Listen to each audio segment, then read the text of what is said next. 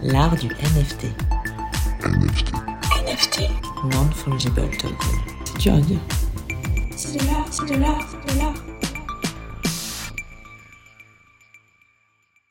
T'es prêt On va lancer le, le countdown. Yes, c'est bon. Je fais Tu veux que je fasse l'intro? Ouais, ok. Allez. Bonjour à tous, bienvenue pour ce nouvel épisode de l'art du NFT. Je suis avec Benjamin et euh, plein d'autres euh, invités euh, de marque pour ce nouvel épisode un peu spécial, puisqu'on va pas trop parler d'actualité, mais vraiment du sujet du jour, comment créer de la confiance dans la blockchain. Ouais, en effet, Florent, aujourd'hui c'est spécial. C'est une room exclusivement consacrée à un thème euh, très passionnant, très intéressant qui revient tout le temps quand on parle des NFT, c'est-à-dire comment avoir confiance euh, quand on achète des NFT, quand on vend des NFT, quand on est dans la partie euh, autour des blockchains, dans tout cet écosystème qui est autour des NFT de la blockchain. Comment fait-on pour euh, être sûr que euh, l'œuvre qu'on a achetée en NFT euh, est vraiment à nous? Comment être sûr que le contrat est respecté? Comment être sûr qu'au niveau financier, au niveau juridique, tout soit d'équerre? C'est pour ça qu'on a avec nous des spécialistes qui travaillent en général avec Salar Chana, qui est le directeur du World XR Forum. Et tous ces gens autour, du World XR Forum sont des spécialistes du domaine.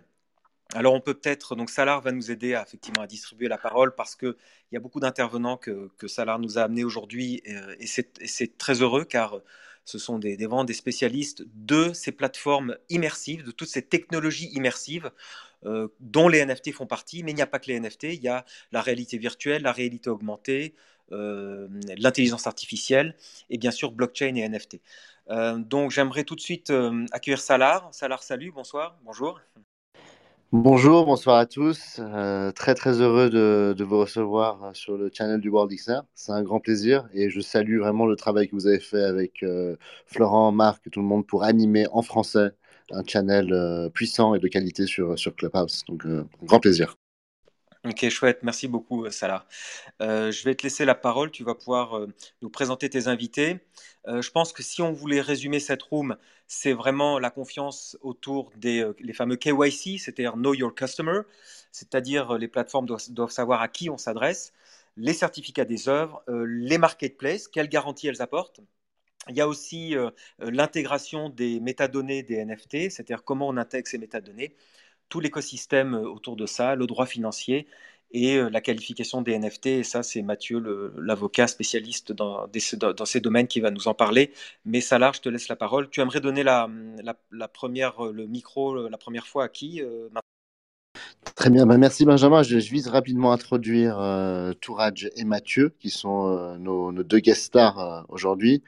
Euh, en effet, la confiance est très important dans un domaine qui n'est pas encore compris par tous, où des collectionneurs du marché de l'art, qui est un marché historique, va, s'installer. Euh, il faut donner confiance. Il faut donner confiance à travers différentes solutions. Et on a deux experts, puisque Touraj est nul autre que l'un des inventeurs du JPEG. C'est quelqu'un qui a œuvré depuis des années pour créer des standards de qualité fiables, sûrs et ouverts à tous. Et Mathieu, avocat spécialiste du droit blockchain et NFT, qui travaille maintenant avec une société qui s'appelle Atto pour vraiment donner confiance à acheteurs et euh, artistes.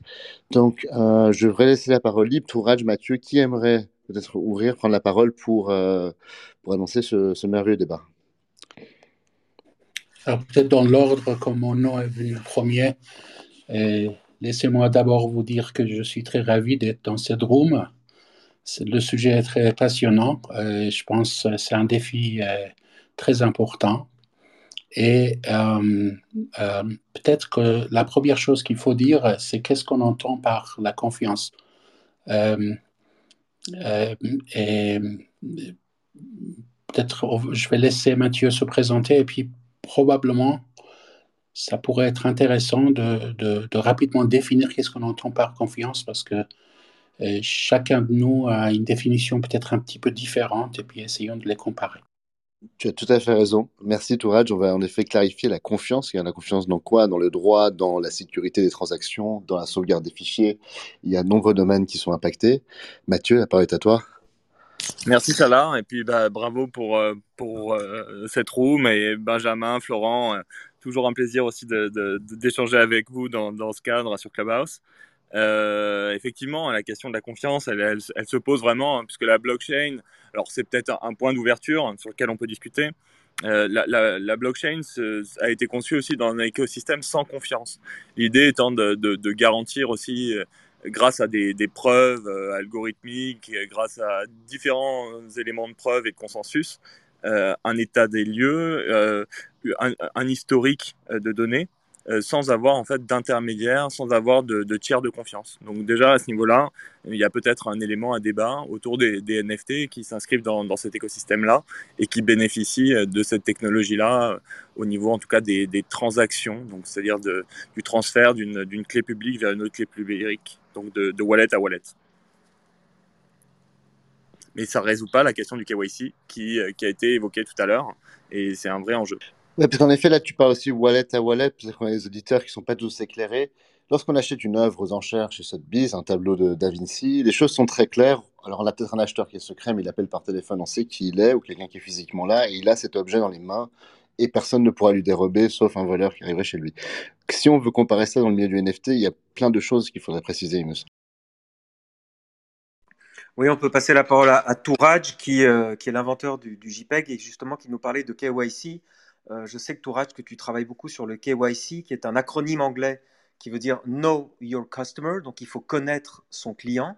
Et tous les gens qui ont acheté de la crypto-monnaie euh, sur des exchanges comme Kraken ou Binance euh, savent ce que c'est que le KYC, puisqu'il faut envoyer sa carte d'identité et une preuve de domicile à, ces exchanges, afin que ces exchanges connaissent, nous connaissent et connaissent donc leurs clients. Ça, c'est la réglementation, mais Touraj, je te laisse la parole peut-être pour développer ça. Merci Benjamin. Effectivement, vous voyez, c'est en fait ça. On, revient à ce euh, à ce sujet. Qu'est-ce que c'est que la confiance? Et puis comment ça se fait que euh, les NFT sont sur les blockchains et puis les technologistes disent que c'est on n'a pas besoin de confiance. C'est des réseaux à zéro confiance. Mais comment ça se fait que tout d'un coup il faut quand même avoir confiance euh, qu'on parle avec la bonne personne? Donc ça revient vraiment à ce, ce, cette définition fondamentale. Qu'est-ce qu'on entend par confiance? Il y a la définition de confiance euh, par les technologistes, mais, il n'y a pas que la technologie. Il y a, aussi l'aspect social, l'aspect euh, psychologique même, euh, et, bien d'autres. Euh, moi, j'aime bien en fait vraiment cet aspect de, confiance un peu plus large, qui va au-delà de la technologie. Il y a des exemples, n'est-ce pas? Il y avait au début de, de l'ère de, de commerce électronique, bah, les choses n'étaient pas très très différentes au début des, des, années 2000 que par rapport à aujourd'hui. Et, et, il y avait beaucoup de gens qui n'avaient pas confiance, en fait, donner leur, euh, leur carte de crédit à acheter des choses en ligne parce qu'ils disaient, mais je ne sais pas qui est-ce qui va l'utiliser, puis bah, ils auront après mon numéro de carte de crédit, puis ils peuvent l'utiliser euh, pour, euh, pour, acheter d'autres choses à leur tour. Donc, euh, il fallait un, certain temps pour établir vraiment une confiance. Et ce n'était pas vraiment parce que la technologie pour amener cette, cette sécurité n'existait pas. C'est parce que les gens n'avaient pas confiance encore. Comme toujours, n'est-ce pas? Euh, Il y a beaucoup de choses, vous ne le faites pas. Et, que, et que petit à petit, vous commencez à, vous y habituer. Donc, la, déjà, la, définition de la confiance est très importante. Maintenant, pour revenir à KYC, et effectivement, euh, en fait, il faut le reconnaître. Hein, euh, la sécurité parfaite n'existe pas. Alors pour avoir confiance à quelqu'un, il faut connaître euh, et il faut que cette personne s'authentifie. Alors une des façons de le faire, euh, c'est par ces plateformes euh, qui sont qui, qui offrent ce service de, de, se faire connaître, en, soit en envoyant sa carte de d'identité, son passeport, etc. Et puis, bah, et c'est un jeu de chat et de souris. au début, c'était aussi simple que et faire un scan, une photo de sa carte d'identité, de, de, et puis qu'on l'envoyait, puis on disait, bah, alors ça doit être la bonne personne. Mais après, il y a eu quand même des, des problèmes. Après, ils ont dit, ah non, alors peut-être ce serait mieux de demander aussi la photo de gars. Après, ils ont dit, ah non, mais ça va pas. Euh, il y a des gens qui ont aussi des photos de, de, ces personnes en, les cherchant sur les réseaux sociaux, par exemple. Ils ont dit, ah, alors dans ce cas-là, on va être sûr que la personne est Et, en réalité là, alors soit on, communique avec la personne par Skype ou d'autres moyens de vidéoconférence, soit on lui demande de faire une petite vidéo et, envoyer la petite vidéo. Et, même là, maintenant, avec, avec l'avènement de, des deepfakes, donc des, des, images et des vidéos hyper truquées, on peut même faire bouger, faire dire à n'importe qui à travers juste une seule photo, n'importe quoi. Donc en fait, même là, ça ne marche pas. Il faut reconnaître.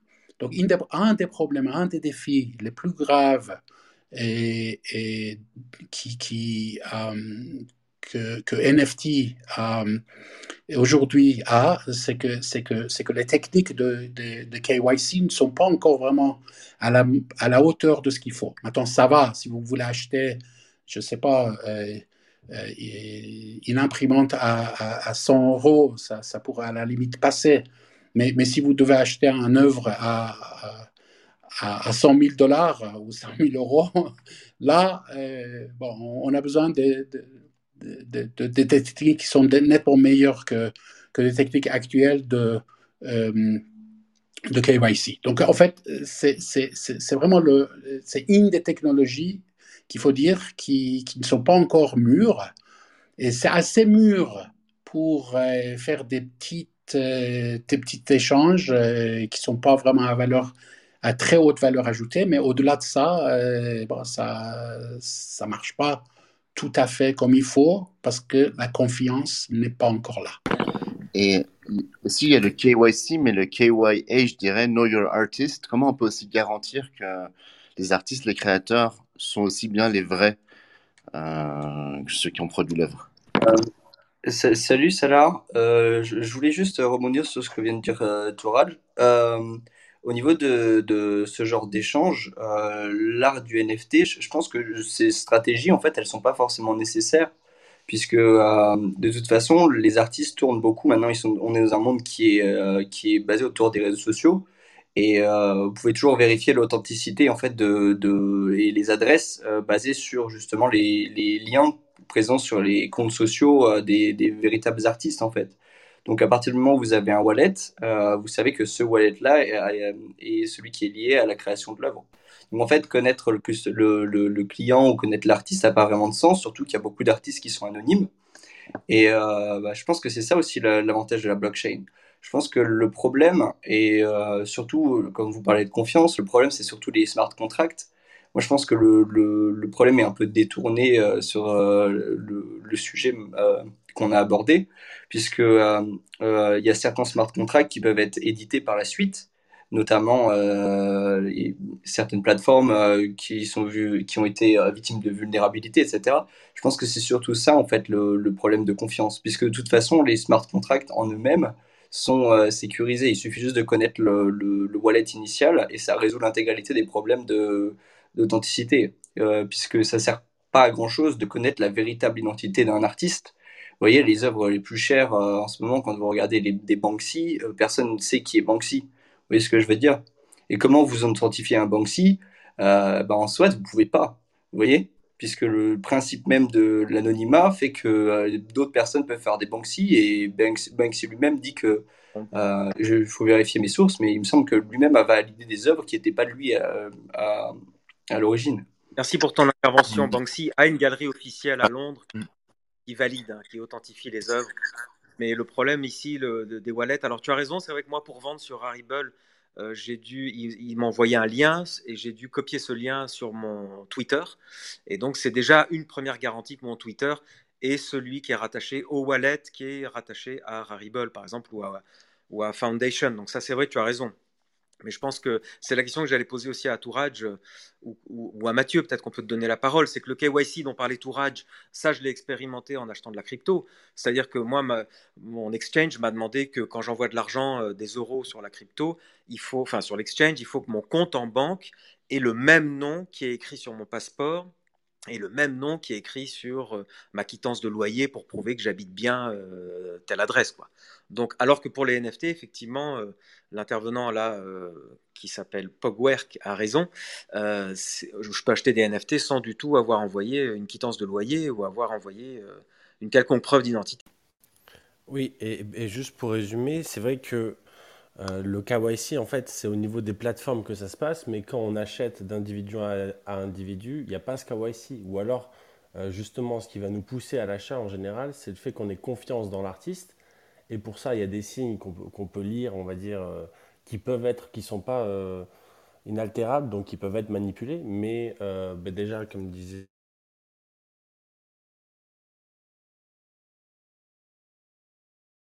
Comme disait Paul, euh, possibilité de, euh, de, de- de regarder les réseaux sociaux. Donc, est-ce que, euh, est-ce qu'il y a beaucoup de traction? Est-ce que sur le Discord du projet, il y a, il y a des, collectionneurs? Est-ce que quand je vais sur OpenSea, je vois qu'il y a du volume? Parce qu'effectivement, n'importe qui, et c'est le problème d'OpenSea, c'est que vu que c'est une plateforme totalement ouverte, n'importe qui, ou Rarible d'ailleurs, n'importe qui peut arriver et euh, se créer un faux nom, un faux compte avec euh, toutes vos informations et euh, dire ben, c'est ça la vraie collection. Et il y a encore à ce jour des personnes qui tombent dans le panneau. Donc il faut, donc il y, y a quand même ce travail de recherche à faire au titre individuel. Mais je dirais que là, le KYC en l'état actuel, il se fait plus au niveau communautaire, où c'est justement la, la communauté qui et la transparence de l'individu derrière le projet qui va faire en sorte que qu'il y a cette confiance qui s'installe. Mais euh, peut-être que c'est pas suffisant, euh, Mathieu. Qu'est-ce que t'en penses? Écoute, il y a déjà beaucoup d'éléments qui ont été évoqués. Hein. C'est euh, des, des, vrais champs qui sont ouverts hein, là. Alors sur le côté KYC, donc vraiment consommateur, un des enjeux, c'est aussi la lutte contre le blanchiment d'argent et le financement du terrorisme. Hein. C'est tout ce qui est LCBFT. Il y a des obligations quand on est avec de la crypto, au-delà de 1000 euros, de savoir qui on a en face de nous. Euh, ça peut même être euh, plus bas euh, lorsqu'il y a des montants inhabituels pour la personne ou des suspicions pour un certain nombre d'adresses qui peuvent avoir été associées à des hacks ou des choses comme ça. Ça, c'est un premier point sur la partie KYC acheteur.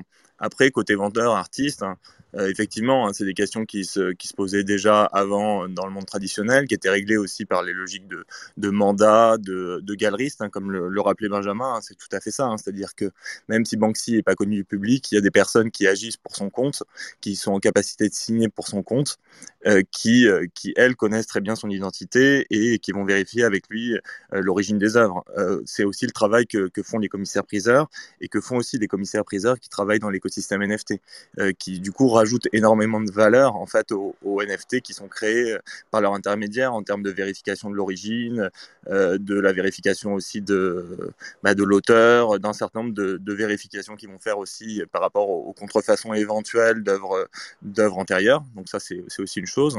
Euh, après, la question du, du, KYC appelle celle de la, signature électronique et de la signature certifiée.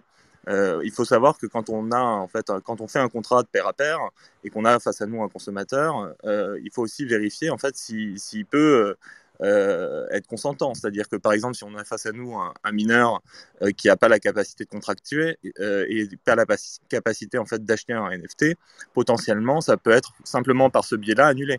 Donc ça, c'est un vrai point. C'est-à-dire qu'il n'y a pas encore eu, à ma connaissance, d'action en justice pour des annulations de, smart contracts, mais à mon avis, ça va, ça va venir. Hein. On va avoir des situations comme ça où on va essayer de remonter des chaînes en disant, ben voilà, non, non, mais ça, cette opération, elle ne pouvait pas être réalisée. Euh, c'est une personne de 12 ans, en fait, qui a acheté pour euh, 20 000 euros euh, ce, ce NFT, et en fait, le, parent s'en aperçoit et lui dit, mais tu n'as pas, tu, on peut tout à fait annuler ça. Euh, ah tiens, tu as utilisé ma carte bleue pour euh, spéculer sur de la DeFi euh, l'été dernier. Euh, là, il y a un gros problème. Bon, ça, c'est des choses qui vont arriver. Et ça, c'est un cas parmi, parmi tant d'autres. hein. Et par ailleurs, euh, cette question de KYC s'impose aussi simplement pour, euh, pour contractualiser en fait l'opération. C'est pas parce qu'on est sur un smart contract qu'il y a un contrat en fait. Euh, il faut un contrat associé en fait à l'opération pour la rendre valide. Sinon, il n'y a pas de, a pas de transfert, sauf que, sauf un transfert, euh, on va dire, d'un- d'une, clé publique vers une autre clé publique. Mais ça, ça, ça, ne, ça ne transfère pas de, de droit de propriété intellectuelle, droit du, de droit d'usage ou quoi que ce soit en fait. hein. C'est pour ça que c'est, difficile de penser ça simplement sous l'angle du smart contract et de son, du fait qu'il a été audité et que de fait, il va pas, euh, voilà, pouvoir être facilement hacké euh, par un tiers. Le problème que tu as loué est par- soulevé est pas important. Donc maintenant, qu'est-ce qui se passerait concrètement? Imagine, tu as un artiste, a vendu sur OpenSea une œuvre pour 50 000 dollars. Euh, L'acheteur était mineur. On décide qu'il faut annuler la vente. Toi, artiste, tu as déjà réinvesti ton argent dans une nouvelle œuvre, tu l'as plus. Qui est responsable? Est-ce que OpenSea est responsable? Qu'est-ce qui se passe dans ce cas-là? Euh, Et qu'est-ce qu'il qu'est-ce qu'il advient de l'œuvre? Alors, les, les, conditions générales, alors bon, effectivement, euh, OpenSea, alors je ne sais pas s'il vérifie, euh, je pense que dans une certaine mesure, quand on crée un compte OpenSea, euh, non, c'est ça, il n'y a pas de vérification de, de l'identité précise du consommateur, il y a juste une, une certaine vérification sociale en fait du, du, de, du vendeur. Donc, euh, et d'ailleurs, sur ce point-là, peut-être pour revenir dessus, en fait, euh, la raison pour laquelle eux ne font pas les, les KYC artistes, c'est parce qu'ils demandent souvent aux artistes en fait de lier ça à un compte de réseau social, effectivement, mais un compte de réseau social qui a été authentifié. Et donc, par authentifié, on entend en fait que le KYC a été fait, par exemple, par Instagram, quoi. Donc, euh, en fait, c'est juste un bon, ils se déresponsabilisent à ce niveau-là, ils considèrent que c'est suffisant. Normalement, enfin ça, ça, ça, ça, tient pas forcément face aux régulateurs, etc. Donc euh, OpenSea et, tous les intermédiaires de ce type-là ont des conditions générales d'utilisation où en fait ils se dédouanent un maximum. Donc à mon avis, dans une logique où une personne souhaiterait vraiment faire une action en justice, elle attaquerait à la fois OpenSea et à la fois l'artiste en disant que voilà, bah, le contrat est nul en fait et qu'il faut rembourser les sommes. Et ça peut poser des problèmes lorsque l'œuvre a été revendue par la suite, etc. aussi, parce que après, ça crée toute une pyramide où ça annule tous les contrats successifs, donc ça peut être vraiment après des, usines à gaz, quoi. Mais, mais là, du coup, euh, bon, euh, ça va faire débat hein, cette partie-là, parce que du coup, que ça soit dans le monde des NFT ou euh, juste dans la crypto en général, tu as quand même le fait que les transactions sont irréversibles. Donc c'est pas si simple, surtout quand tu connais pas forcément l'identité finale de l'utilisateur, de, de, rendre euh, l'argent potentiel. Donc c'est pour ça que cette confiance en général, enfin là le fait que le marché déjà pèse plusieurs millions, voire plusieurs milliards, euh, sans être, sans, avoir la garantie que si jamais il y a un abus comme ça, l'argent puisse être retourné. Euh, donc je sais, je sais pas si tu as des cas d'usage déjà dans le monde de la crypto où il y a effectivement des transactions qui ont été, euh, qui ont été euh, renvoyées en fait de, suite à des mises en justice. parce que du coup, ça, inclut quand même de saisir les, les, les fonds, les transférer, etc. Donc, c'est, on sort vite du, de, de ce système décentralisé euh, pour de l'ultra-centralisation. Est-ce que tu as, des cas d'usage comme ça où ça s'est déjà vu? Ah Oui, il y a eu plein de cas, mais c'était euh, c'était pour des, des, usages un peu antérieurs. Ça a été énormément fait au niveau des ICO. Par exemple, quand la Chine a interdit les ICO, euh, elle a demandé à ce que les, les, consommateurs chinois qui avaient investi dans les ICO soient remboursés par les plateformes. Et il y a beaucoup de plateformes qui ont remboursé effectivement les consommateurs investisseurs chinois. Donc euh, oui, ça a été fait, euh, bien sûr. Après, euh, l'écosystème NFT, la, on va dire l'émergence vraiment d'un marché autour des NFT est très récent. Hein. Euh, moi, j'avais regardé, je me souviens, j'avais fait un travail en septembre sur en septembre dernier sur les NFT et l'écosystème était vraiment ridicule. Hein. Il atteignait même pas un million d'euros. Euh, euh, là, on est sur des sommes qui sont colossales maintenant au niveau du marché. Hein.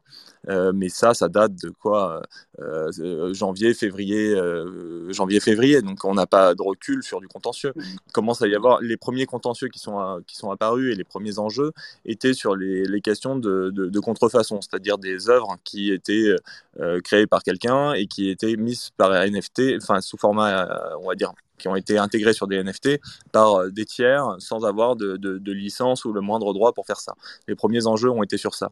Mais on va avoir aussi des cas, à mon avis, où euh, bah, l'opération est, rediscutée euh, par la suite parce que, bah, par exemple, une législation interdit les NFT pour telle ou telle raison, parce que bah, on, a un cas comme celui que je mentionnais tout à l'heure, ou parce que les personnes prennent conscience que les smart contracts ne sont pas des contrats et que dès lors qu'on a juste un lien en fait qui est intégré dans le NFT, aucune condition d'utilisation, finalement, on a acheté euh, du, du vide absolu. Euh, et donc, euh, bah, on se retrouve en fait à avoir un contrat qui est annulable puisqu'il n'y a pas d'objet. Mmh. D'ailleurs, D'ailleurs, je, je, voulais dire, ça c'est certainement quelque chose qui va devoir être rajouté notamment sur la blockchain Ethereum. Je ne sais pas si vous connaissez l'histoire de, de DAO, donc qui a été hacké euh, le 17 juin 2016. Et donc, euh, bon, il y a eu 50 millions de dollars volés, qui était un, un DAO. Il me semble qu'eux, ils avaient pour objectif d'acheter euh, je ne connais pas le but exact de ce, de ce truc-là. Mais en fin de compte, ça, ça a ramené, en, en fait, il y a eu une, un consensus et un vote qui a été fait sur euh, le, du coup, le, les pools Ethereum pour forker Ethereum et justement revenir en arrière sur cette transaction. On va... Le, du coup, ce hack. Je t'arrête, excuse-moi, parce qu'on va essayer de pas aller trop dans le détail justement des DAO et de, et des détails trop techniques, j'aimerais rebondir sur ce qu'a dit Mathieu parce que c'est le point suivant de un peu de notre ordre du jour, c'est les marketplaces. Et euh, Mathieu parlait des, faux, des fausses œuvres d'art qui ont été volées à des artistes. Et là, on a vu les marketplaces réagir et immédiatement supprimer le, NFT, donc le, burner, comme on dit, burner le NFT, parce qu'il y a eu suspicion de contrefaçon, et ça, les marketplaces pouvaient facilement le vérifier, parce que euh, les faux ont été dénoncés par la communauté, donc par exemple Rarible, Foundation, OpenSea, tous ces gens-là, il, il y a des milliers d'utilisateurs qui dénoncent à ce moment-là les faux, et là, la marketplace réagit, et c'était un peu l'idée. Donc ces marketplaces font partie de la chaîne de confiance et elles apportent des garanties finalement, à la fois aux artistes vendeurs et, aux acheteurs, puisque la marketplace garantit quand même que de part et d'autre en peer-to-peer, il y a des gens qui ont une, identité, en tout cas une, authenticité dans la, dans la démarche. J'aimerais juste qu'on maintenant, peut-être qu'on parle un instant de l'objet lui-même au-delà. Donc, parce qu'on a aussi un spécialiste vraiment du format avec nous, euh, Tourage. Et lorsqu'on, euh, pour reprendre un exemple simple pour les gens, un tableau, il va, on peut l'assurer contre sa destruction, son vol, etc. Mais comment est-ce qu'on s'assure que notre fichier ne disparaîtra jamais? Est-ce que qui est responsable de garder ça sur son serveur? Euh, c'est une question. Et comment on peut s'assurer que le format de ce que c'est, est-ce que c'est un, objet volumétrique ou plat, sera lisible dans le temps? Euh, Du coup, si je peux contribuer là-dessus, puisque je fais du développement blockchain et euh, je vois un peu comment ça se passe derrière. la majorité des plateformes utilisent IPFS. Donc IPFS qui signifie Interplanetary File System, donc le système de fichiers interplanétaires. Donc le but de cette technologie, c'est d'avoir du coup des nœuds de gens qui hébergent les données. Et en fait, au travers de ces nœuds, c'est censé assurer euh, du coup la continuité ad vitam aeternam des fichiers. Du coup, tant qu'il y a des gens qui continuent à garder ces, euh, fichiers, c'est un peu l'équivalent du P2P. Euh, les gens ont ces fichiers sur les serveurs et ils sont servis, récupérés par les autres nœuds, etc. Et ça permet d'avoir les données un, peu hébergées partout. Donc la majorité, il me semble même la totalité des plateformes utilisent ce format-là qui est un peu euh, qui assure justement le, le, fait que ça peut, les données puissent pas être euh, compromises. Euh, personnellement, moi, je recommande plus d'utiliser un autre système qui s'appelle Airweave, qui est un Filecoin où les gens gagnent de l'argent en hébergeant ces fichiers. donc c'est un peu le consensus d'utiliser IPFS pour le moment, mais les deux vont, je pense que vont rentrer un peu en clash dans les dans les, euh, un futur proche. Quoi. Mais en l'occurrence, euh, en dehors du format, puisque Salar, il n'y a, pas que du, euh, il a pas que de l'image, il y a aussi de la vidéo. moi, par exemple, je fais du NFT interactif, donc je minte des, projets web complets, quoi, voire des, jeux vidéo. En fait, on peut, on peut minter tout et n'importe quoi. Le simple fait de minter, c'est de prendre un objet, ou n'importe quoi, n'importe quel fichier, et de justement le mettre sur euh, l'IPFS et euh, de relier euh, ce lien IPFS sur, sur la blockchain. Donc, sur ce point-là, ça assure justement la continuité de ce fichier et ça évite qu'il disparaisse un jour ou l'autre. Donc voilà. Oui, si je peux ajouter, il faut d'abord distinguer deux choses. Une chose, c'est quelle est l'infrastructure et l'architecture qui est utilisée pour vraiment stocker les données parce qu'on ne peut pas mettre les, NFT, on peut, mais les objets qui sont certifiés, on ne peut pas toujours les, stocker sur le blockchain. Il y en a, mais la plupart des blockchains aujourd'hui n'ont pas la, capacité pour le faire. Et ça devient de toute façon ingérable si on le fait. Donc effectivement, il y a le euh, Interplanetary euh, File System, il y, a, il y, en a d'autres. Le problème essentiel aujourd'hui avec toutes ces solutions, c'est qu'il n'y a pas de garantie. Et, et, donc ça, c'est un débat, effectivement. En fait, est-ce qu'il faut vraiment euh, normaliser de la même façon qu'on a plus ou moins normalisé, où il y a des solutions euh, qui existent pour les blockchains, est-ce qu'on ne devrait pas le faire aussi en parallèle aussi avec des systèmes de, stockage euh, décentralisés et, comment assurer que demain, les choses ne changent pas. Deuxième euh, aspect, c'est effectivement dans quel format, par format, je crois que Salar, il entend ça, dans quel format on va mettre les choses? est-ce que si quelqu'un utilise un, l'exemple qui a été donné, euh, si quelqu'un utilise, je ne sais pas, un format pour faire, pour minter un jeu vidéo, et puis que bon, dans 5 ans, ce, jeu et le format n'existe plus, ben, euh, si vous avez payé 100 000 euros, euh, parce que vous avez un objet, c'est des bits, et puis vous savez même pas les, décoder pour, pour voir ce que c'est. Alors là, c'est le deuxième.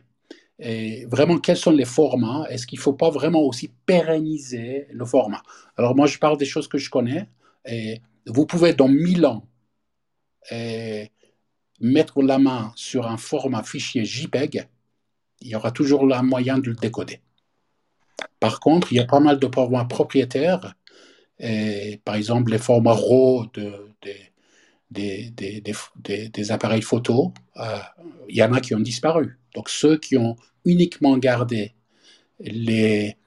leurs photos d'il y, a, 20 ans dans le format RAW de telle ou telle entreprise qui a décidé, soit elle n'existe plus, alors on en connaît un très grand, Kodak, qui n'existe plus, il y en a d'autres.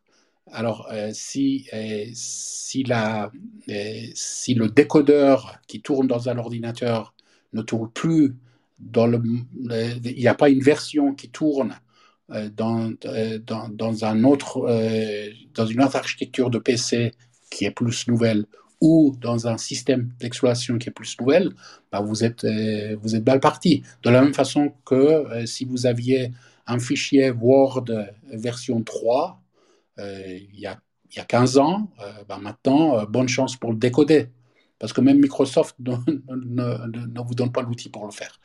Donc, euh, donc il y a ça, c'est cette deuxième, en fait, la partie de longévité et de format. Quel format utiliser? Et puis, effectivement, il faut que ces formats donc, euh, soient, choisis euh, par rapport à cette grande diversité de types euh, de données. Ça peut être des images euh, fixes, ça peut être des animations courtes, ça peut être des vidéos, ça peut être euh, des objets 3D de toute forme, etc. Justement, ça c'est vraiment intéressant ce que tu dis, Tourad. J'aimerais que tu développes parce que moi, en tant que créateur, je me pose tout le temps la question, c'est-à-dire si c'est une image fixe, est que je fais un PNG ou est-ce que je fais un JPEG? Si je fais une animation, est-ce que je fais un point Move ou est-ce que je fais un point MP4 Maintenant, il y a même des formats Blender 3D euh, qui sont acceptés par euh, Foundation, par exemple.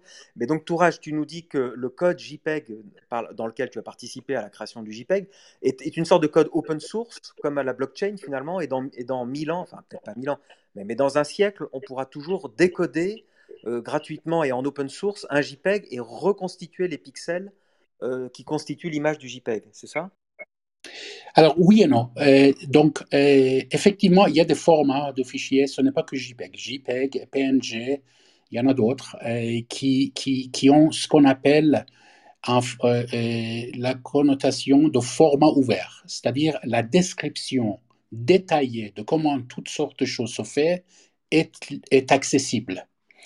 Ensuite, euh, pour la vidéo aussi, ça existe la même chose. Il y a des, MP4, tu as mentionné par exemple. C'est effectivement un format ouvert. Mais il y a une différence entre JPEG et PNG et MP4. En fait, je suis aussi éditeur de MP4, donc ça tombe bien.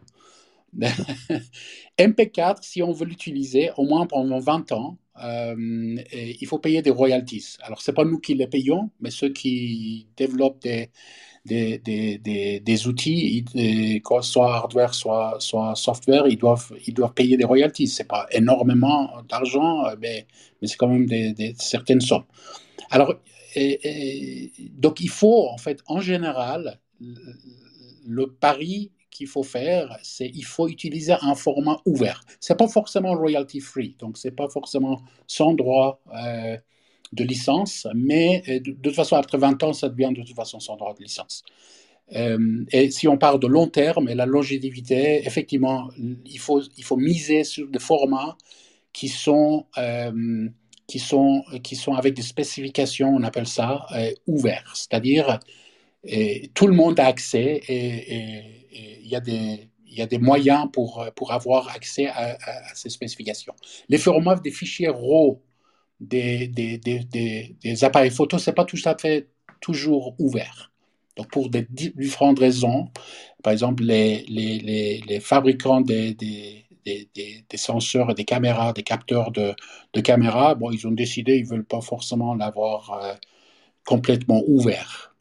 Ok, Tourage, mais alors donc c'est rassurant pour moi de dire à tous les gens qui m'interrogent et qui me disent oui, mais enfin, euh, si le fichier euh, JPEG se détériore de mon, NFT, si euh, l'ordinateur qui héberge le JPEG de mon NFT se détériore, alors je peux leur dire que d'une part, le serveur qui est sur IPFS, donc IPFS, c'est un réseau d'informatique distribué, décentralisé comme la blockchain finalement. C'est-à-dire que si un ordinateur tombe, le, fichier est redistribué et recopié en fait sur tous les autres ordinateurs du réseau. Donc euh, on, a la certitude que l'image du NFT euh, sera éternellement euh, disponible sur le réseau et on a la certitude que le JPEG, même s'il est détérioré, on reconstituera l'image d'une manière ou d'une autre. Donc c'est vraiment très fort en termes de confiance de dire tout ça est en plus mis sur la blockchain qui, elle, est, là pour l'éternité, logiquement, évidemment, dans le concept en tout cas.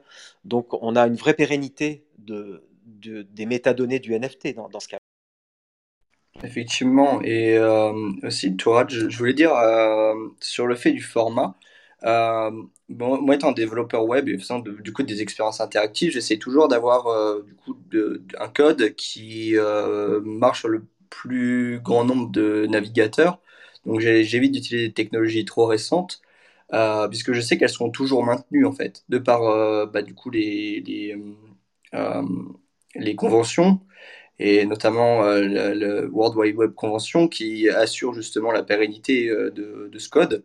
Et euh, je sais que dans les 100 années suivantes, si le web reste ce qu'il est, il n'y a pas de raison pour que un navigateur arrête de supporter certaines fonctionnalités euh, même s'il y a des nouvelles, euh, même s'il y a des nouvelles, euh, par exemple JavaScript, des nouvelles versions de JavaScript qui existent ou des nouvelles versions d'HTML, les versions précédentes seront toujours supportées, ça aussi, c'est un, gros, gros avantage qu'on a justement maintenant sur le Web 2.0 et notamment aussi puisque en plus de DApps sont en train de se construire sur le Web 3.0, quoi. Alors, si je peux faire quelques petites remarques sur euh, aussi d'autres approches pour, euh, pour créer de la, de la pérennité euh, autour de l'obsolescence, que ce soit des, des formats, des fichiers, du lieu où ils sont hébergés, des blockchains qui sont utilisés, ça peut être fait contractuellement. C'est-à-dire que le contrat qui a été associé au NFT peut prévoir en fait une obligation pour le vendeur de reminter un NFT sur une autre blockchain avec un autre format euh, et ça, on peut prévoir que c'est aux frais du, dernier acheteur. C'est-à-dire qu'il peut demander euh, euh de reminter ailleurs et de brûler le NFT existant et d'assurer une continuité sur ce, sur ce plan-là. Et ça, c'est quand même extrêmement rassurant. C'est des garanties importantes qui peuvent être tout à fait apportées. Et il faut garder aussi en tête d'autres mouvements un peu de fond. Euh, là, aujourd'hui, on a nos, NFT sur Ethereum, sur euh, d'autres blockchains. On a Arweave, effectivement, qui a été évoqué tout à l'heure avec d'autres modalités de stockage qui peuvent être tout à fait intéressantes, qui maintiennent tout dans l'écosystème blockchain, ce qui, est, sympa. Mais on va avoir aussi les CBDC, les monnaies numériques de banque centrale, qui vont supporter vraisemblablement euh, les smart contracts et de fait les, les NFT. le yuan est prévu dans ce sens-là euh, il y aura des smart contracts dessus. Donc on peut aussi tout à fait imaginer, par contre, euh, que, par exemple, l'État chinois refuse de reconnaître une, une, quelconque valeur légale à des NFT qui seraient sur Ethereum, mais par contre reconnaissent la valeur légale euh, des NFT sur sa crypto-monnaie de banque centrale.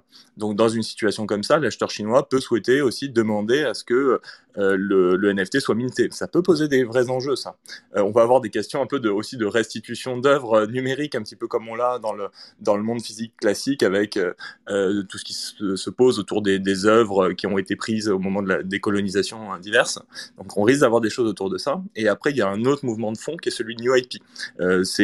c'est aussi quelque chose qui traite de la normalisation. Hein. C'est aussi ITU qui, qui, qui, est à la manœuvre aussi sur ça. Et, euh, donc New IP, l'idée, hein, c'est de proposer une alternative à TCP/IP et donc là aussi de donner la main plutôt aux États plutôt qu'à une logique, euh, on va dire, euh, internationaliste. Et donc là, on, peut avoir aussi d'autres enjeux et, et l'Internet qu'on connaît aujourd'hui peut être très différent dans 10 ou 15 ans. Il faut garder ça en tête et euh, penser que par contre, les actifs qui auront été créés, générés au moment d'Internet peuvent conserver une vraie valeur, même avec une mutation profonde en fait de l'infrastructure. Donc c'est ça qu'il faut aussi anticiper. quoi. C'est hyper intéressant. Euh, je, voudrais qu'on revienne justement sur ce point euh, de monnaie de banque centrale, si effectivement elle commence à, soutenir ben, les smart contracts. Est-ce que vraiment le marché des NFT va migrer euh, sur cette nouvelle base, cette nouvelle base de données, on va dire, je pense que c'est une, question qu'il faudrait qu'on se pose parce qu'effectivement, ce qui donne de la valeur à l'heure actuelle, sur, et, sur le fait qu'il y ait 90% de l'activité NFT qui se passe sur Ethereum, c'est que c'est une blockchain qui est extrêmement décentralisée. à, à l'inverse, la blockchain Flow de Dapper Labs, elle, enfin, elle a un beau succès, euh, commercial, on va dire, mais il y a beaucoup de monde qui la boude parce que justement c'est euh, centralisé ils peuvent décider de ce qui est vrai ou pas, vu qu'ils ont tous les nœuds, etc. Donc ça pose un problème parce que du coup, est-ce que vraiment on peut considérer ça comme un NFT si euh, c'est juste un, ben, une série de smart contracts qui est hébergée par une, par une entité complètement centralisée? Parce que du coup, même s'il y a des beaux smart contracts derrière et qu'on puisse l'échanger, etc., c'est quand même euh, une entité centralisée derrière qui va décider de ce qui est vrai ou pas. Donc, est-ce qu'on verra vraiment euh, la migration euh, du marché des NFT sur ce genre de plateforme? C'est question ouverte. Florent, je pense que regarde par exemple la Binance Smart Chain, bon, qui est centralisée par justement l'autorité de Binance il y a beaucoup d'NFT dessus. Et justement, ils ont poussé ça euh, à l'extrême en mettant ça, euh, tu peux faire du trading, à côté, tu as les NFT.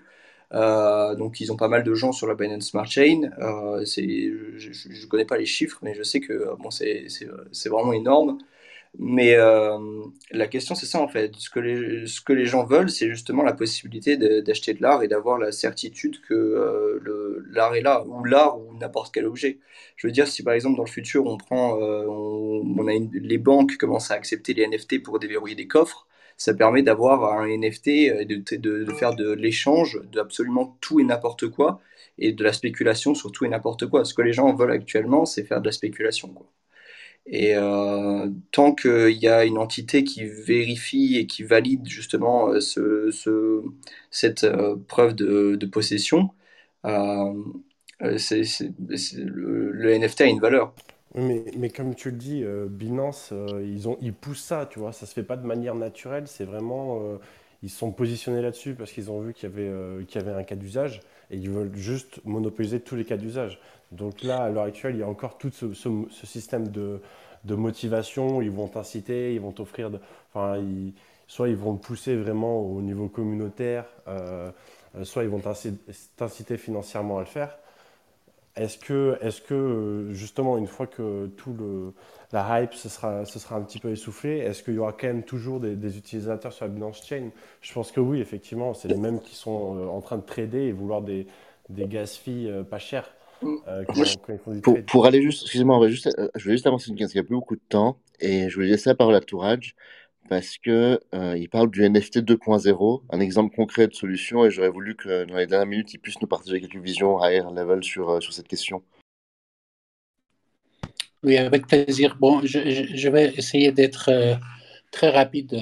Donc, on, on, je crois qu'on on est tous d'accord que, que, les NFT, comme, comme, toute nouvelle technologie, a énormément de défis encore et, à, soulever. Et on, a parlé de confiance, mais il y a pas mal de problèmes au niveau de la protection de la sphère privée des gens, euh, par rapport à sécuriser aussi les contenus, comment est-ce est qu'il faut s'assurer que deux, plateformes différentes euh, ne vont pas... Euh,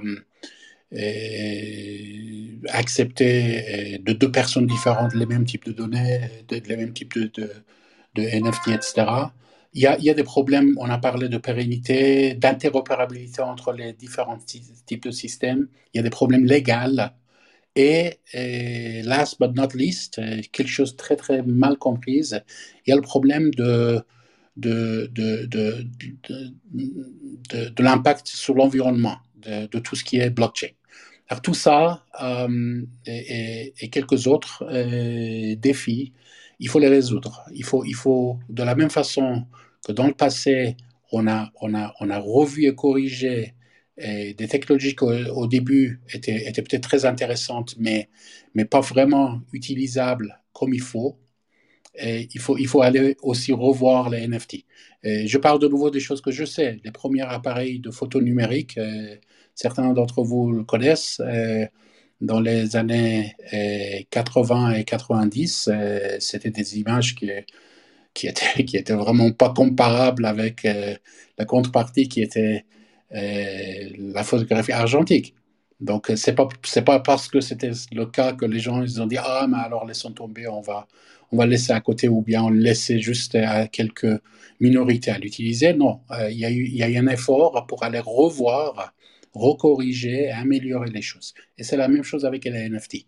NFT aujourd'hui euh, a des défis à soulever et il faut penser à un NFT 2.0. Quand je dis un NFT 2.0, je ne parle pas euh, d'un NFT qui serait universel, parce que ça, ça n'existera pas. De la même façon que nous n'avons pas réussi dans l'histoire de l'humanité d'avoir toute la planète euh, sous la même loi et sous les mêmes euh, euh, législations, bah, je crois que ça va arriver peut-être, mais ça va pas être facile et ça va pas être si tôt. Alors il y aura, comme toujours, plusieurs types de d'architecture de, de, solutions et, il y en aurait qui, qui, vraiment auront des raisons d'exister. Parce que, comme on dit en anglais, one, sit, one size doesn't necessarily fit all. Donc, euh, on ne peut pas imposer euh, une façon de faire à tout le monde. Il y a, des différentes façons. Mais ce qu'il faut faire, c'est de s'approcher d'un système qui serait euh, interopérable et transparent pour les utilisateurs. Et de nouveau, on revient au sujet de ce débat est quelque chose où les gens peuvent faire confiance. La sécurité et la confiance à 100% n'existent pas, mais il faut s'y approcher. Euh, juste pour vous donner des actualités, j'ai entendu dans les nouvelles ce matin que les talibans en Afghanistan, ils ont dit que en fait, si vous, voulez faire des cryptocurrencies, des choses comme ça, vous pouvez venir. C'est parfait pour un endroit. Comment est-ce qu'on va y aller? Donc, euh, oui, parce qu'ils peuvent, parce que la technologie, ils disent, amenez votre technologie. Donc, euh, donc, euh, donc, il y a plus que la technologie, il y a, d'autres choses aussi qu'il faut, qu'il faut amener. Et, ça, c'est la vision vraiment le NFT 2.0. Essayer d'aller revoir de la même façon que le World Wide Web, depuis le HTML, a, a, eu plusieurs versions qui, qui, ont amélioré ce qui était avant, parce qu'on a appris des, des défis, que, des, des, des, problèmes qui, qui sont soulevés et, on les a résolus. Donc il faut, il faut qu'on on les, on les, on fasse la même chose, mais le faire de manière coordonnée.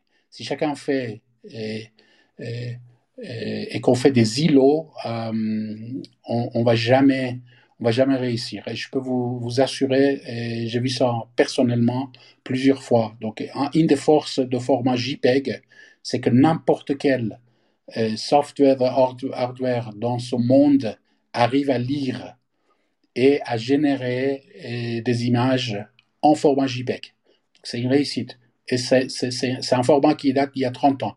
Beaucoup ont essayé de, le remplacer. À chaque fois, ça a été un échec dernier, c'était, Apple, avec euh, le format IF.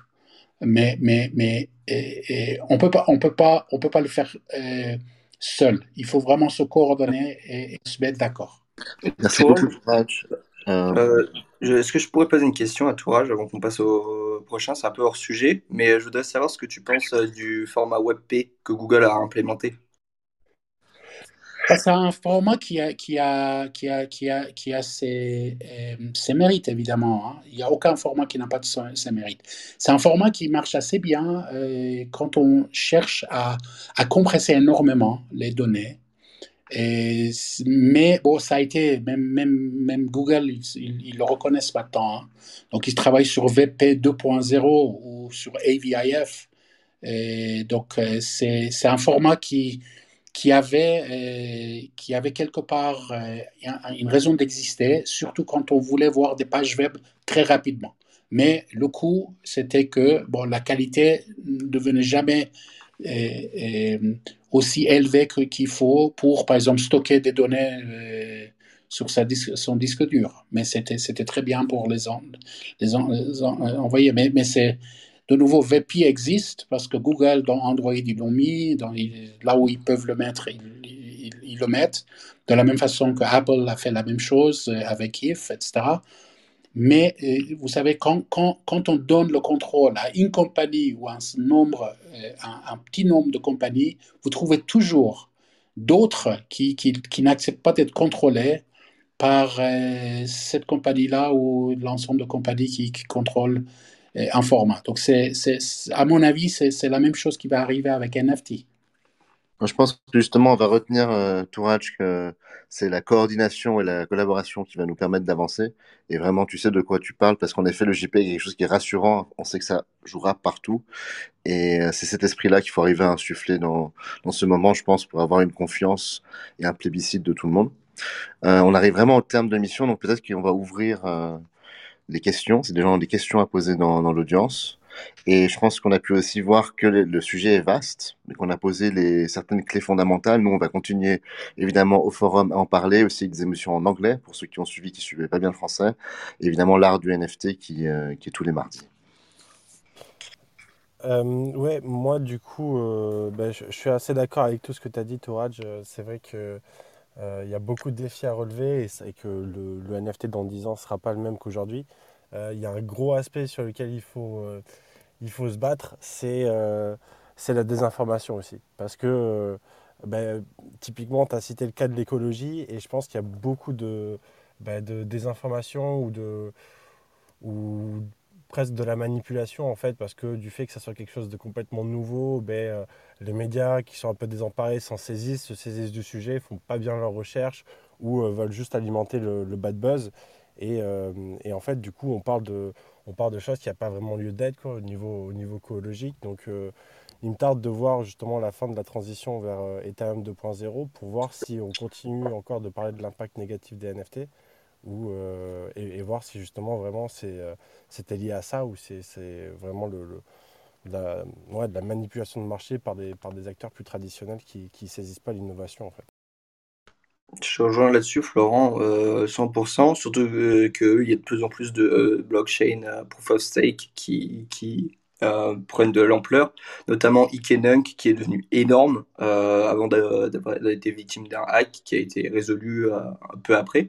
Mais c'est très intéressant en fait de voir que le marché est totalement, enfin c'est de la crypto donc ça reste extrêmement volatile et en l'espace de un mois, Ikenunk a réussi à dépasser euh, le volume de transactions euh, euh, de OpenSea, ce qui est phénoménal. Quoi. Il me semble que maintenant, bon, bah, OpenSea a, repris le dessus, mais en l'occurrence, je pense qu'on est sur un marché où parler long terme, euh, c'est quasiment impossible. Et la majorité des acteurs, que ce soit euh, les, euh, les plateformes ou les artistes, ont vraiment du mal à voir ce qui va se passer, puisque pour l'instant, c'est tellement nouveau et ça va tellement vite. En fait, les acteurs changent tous les trois semaines. Vous avez un nouvel acteur qui, qui apparaît et qui peut prendre très très très vite de l'ampleur, puisque, bon, en l'occurrence, maintenant, il n'y a pas beaucoup de, parties prenantes. Euh, je pense qu'une fois qu'on sera sorti euh, du coup de l'art et de la spéculation financière, il va y avoir beaucoup plus de parties prenantes et euh, du coup, on va avoir besoin d'autres formats. aussi, je réponds à une question qui a été posée au niveau de la centralisation et du fait de, pas, de la centralisation, mais de la conformisation. Quand vous regardez les, les, les, IRP de Ethereum, c'est un peu elles qui font foi, je vais dire puisque euh, quand une ERP passe, euh, c'est souvent les, autres blockchains qui s'en inspirent justement pour développer ça, soit leur blockchain sur cette ERP euh, e en base. pour faire simple, une ERP, c'est une, une, proposition d'implémentation sur Ethereum de standard. Et là, si vous regardez le, oui, EIP, oui, c'est une proposition. Et, ERP, e c'est quand elle est validée, exactement c'est un petit peu technique, mais en tout cas, merci pour ton intervention. Mais si quelqu'un, j'en profite juste, il reste trois, trois quelques minutes, si quelqu'un dans l'audience veut lever la main, alors à ce moment-là, on vous donnera immédiatement la parole, le micro, et vous pourrez poser une question à, tout, le, tout, le, panel qui est ici sur scène, et, euh, ou alors si vous voulez simplement partager une expérience. Euh, là, Pogwerk euh, nous parlait justement de Iketnook. Effectivement, tu as bien fait de parler de ça, parce que ça a été un, succès, ça a été une, lame de fond, ça a été un tsunami Iketnook il, y a deux mois. Et des milliers d'artistes se sont engouffrés là-dedans, moi aussi, plein d'acheteurs. Et il y a eu le, phénomène gas fee qui, ont été, qui était ridicule, puisque c'est la blockchain Tezos. Et puis il y a eu aussi une nouveauté sur graphiquement, il y a eu une nouveauté sur le côté presque ésotérique de, de cette plateforme et les gens iront découvrir eux-mêmes. Euh, je regarde si quelqu'un lève la main, n'hésitez pas, il reste encore quelques minutes. Il que Sarah lève la main.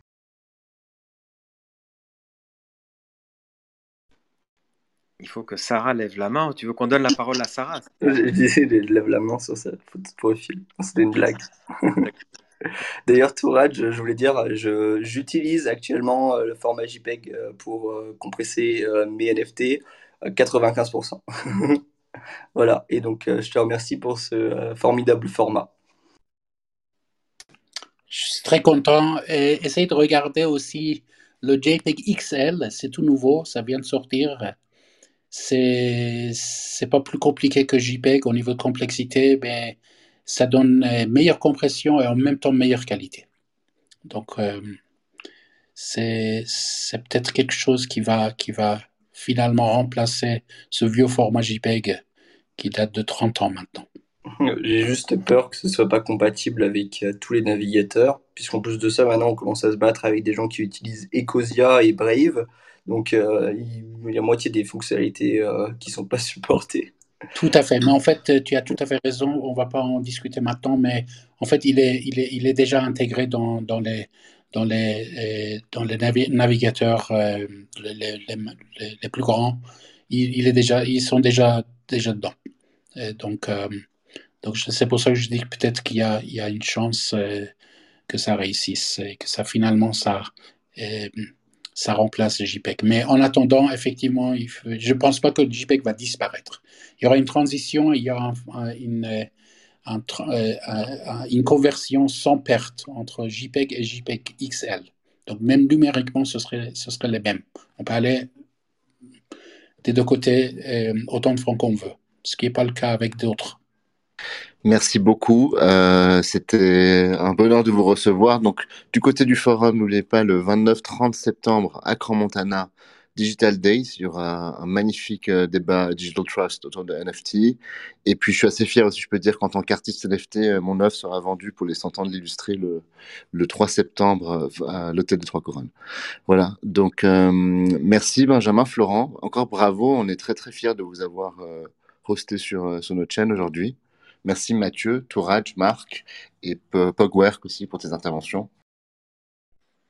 Oui, oui, c'était vraiment, c'était vraiment passionnant. On a eu, euh, on a eu des, des spécialistes aujourd'hui. Le débat est tellement passionnant que j'ai encore plein de questions, moi, euh, sur cette guerre. Vous m'avez rappelé la guerre des navigateurs, mais il y a aussi maintenant la guerre des plateformes, la guerre des blockchains, la guerre des crypto-monnaies. Enfin, tout ce monde-là est en train de, de- d'essayer de, de pousser l'autre pour, euh, pour prendre la place dominante, c'est évident. Et euh, c'est à suivre de très près.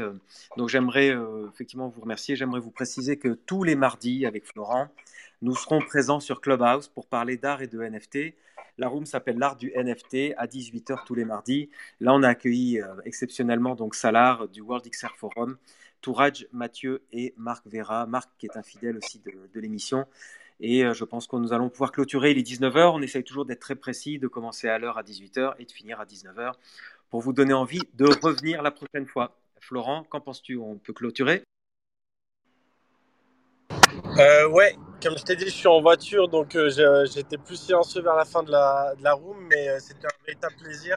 Le sujet est effectivement très vaste et je pense qu'on pourra euh, hoster un nouvel épisode sur le sujet d'ici quelques mois pour voir aussi comment ça a évolué et qu'on ait ce, ce rapport continu vers l'information. Et, et ouais, merci beaucoup Salar et, et tous les intervenants pour, pour cette room de qualité et on se voit la semaine prochaine.